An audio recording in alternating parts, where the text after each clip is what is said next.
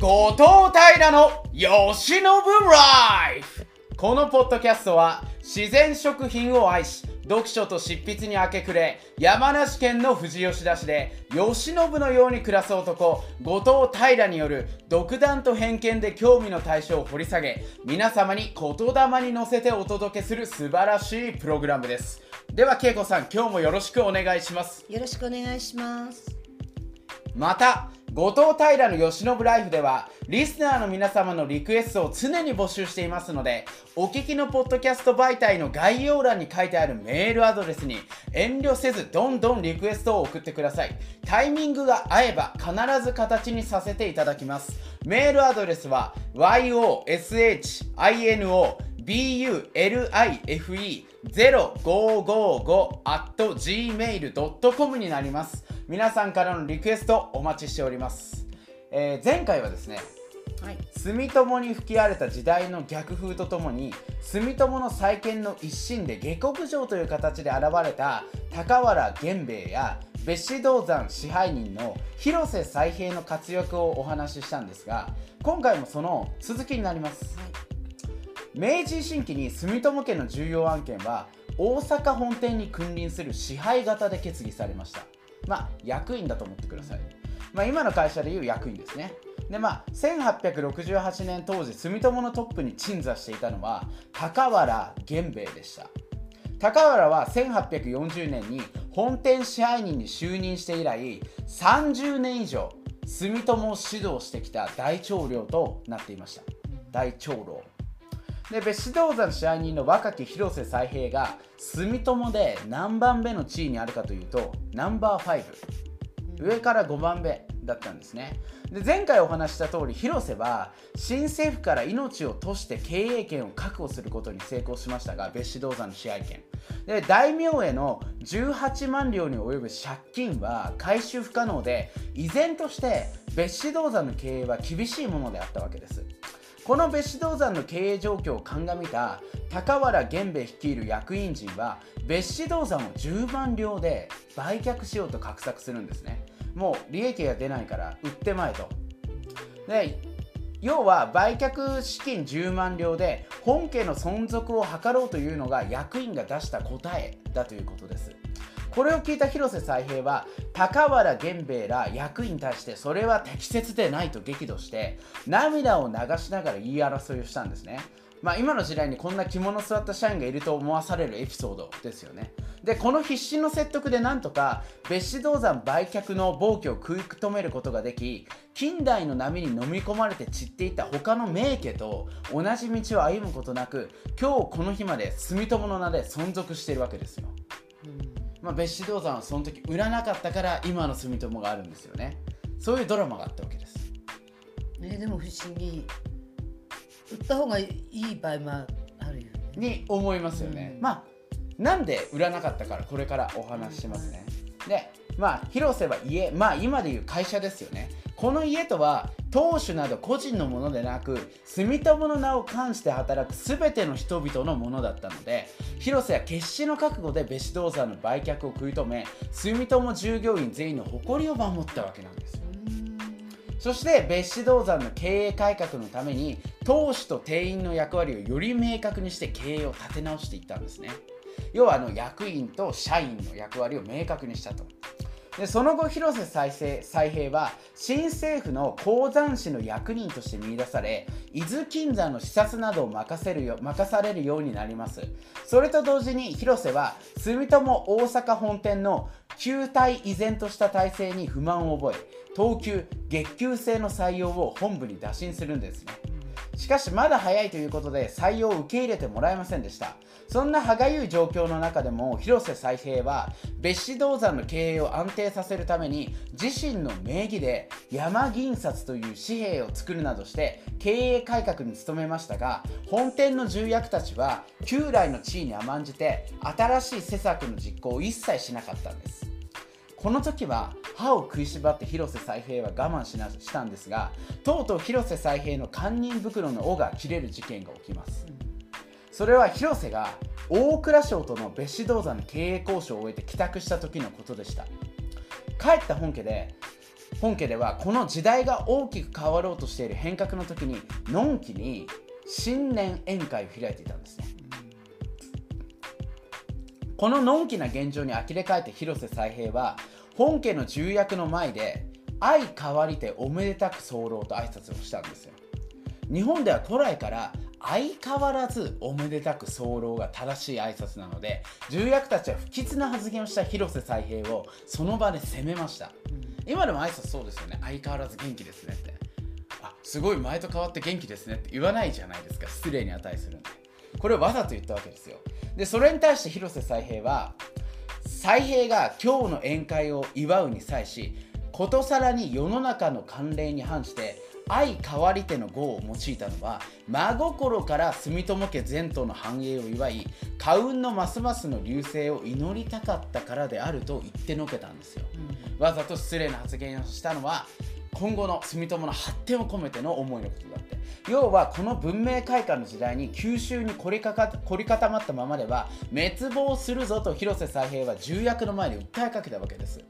広瀬再平がいなかったら今の住友はないと断言できるほどの男だってことは分かりますよね。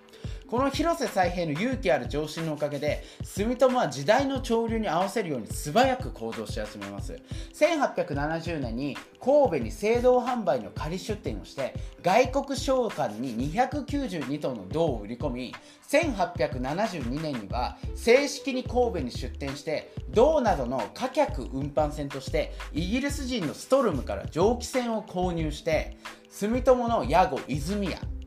ちなみ白水丸とつけたんですね。あの泉って白に水じゃないですか感じで。なんで白水丸っていうまあ、蒸気船を購入したと。さらに住友の近代化は設備面だけではなく勤務体系にまで及び月給制が1873年の元旦から始まりました。また職場にテーブルやランプが使われるようになり食事もテーブルで食べるようになったんです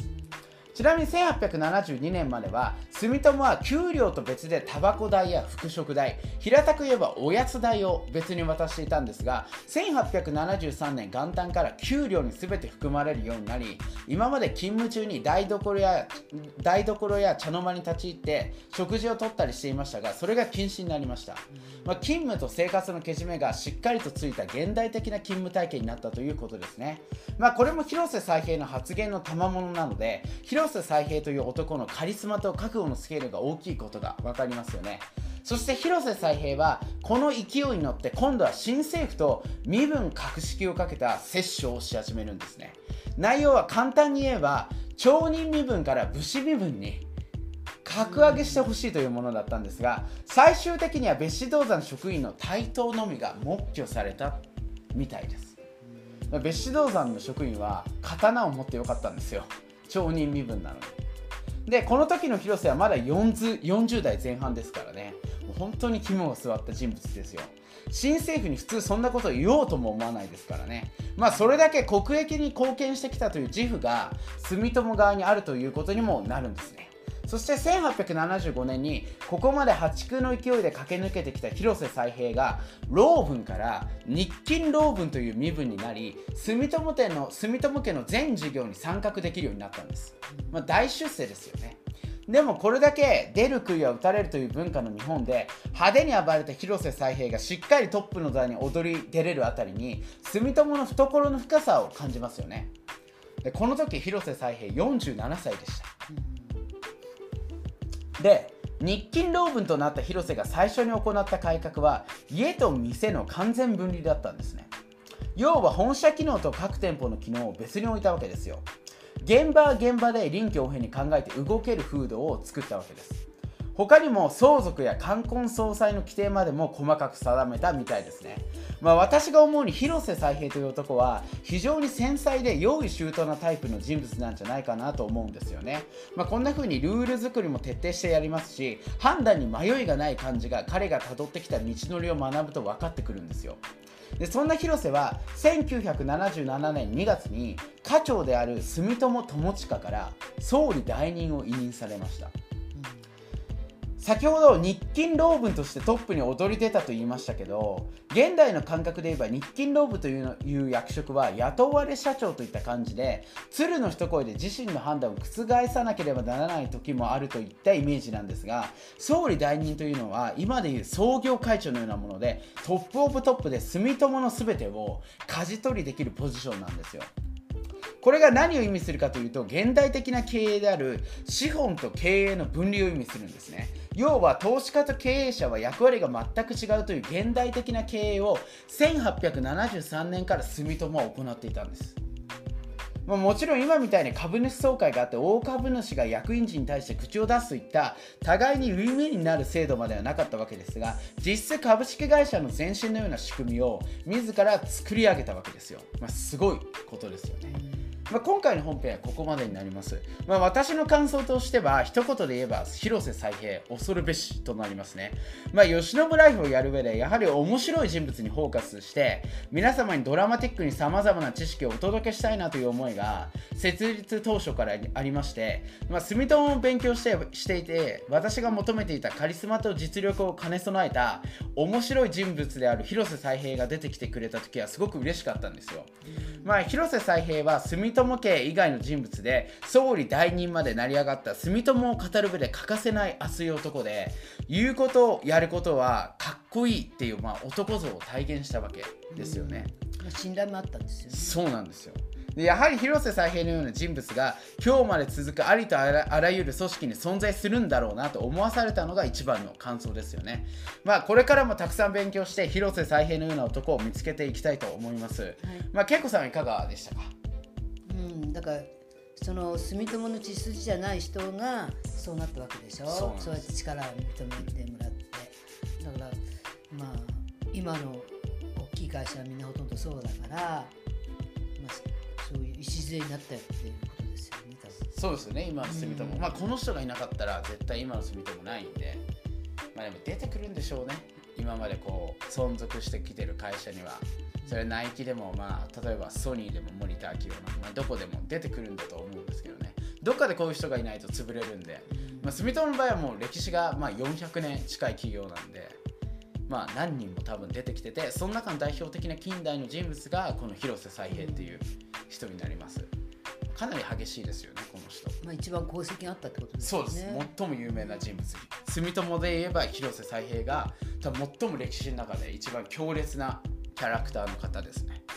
まあこれで第10回後藤平の吉野ライフ終了となります。ご視聴ありがとうございました、ありがとうございました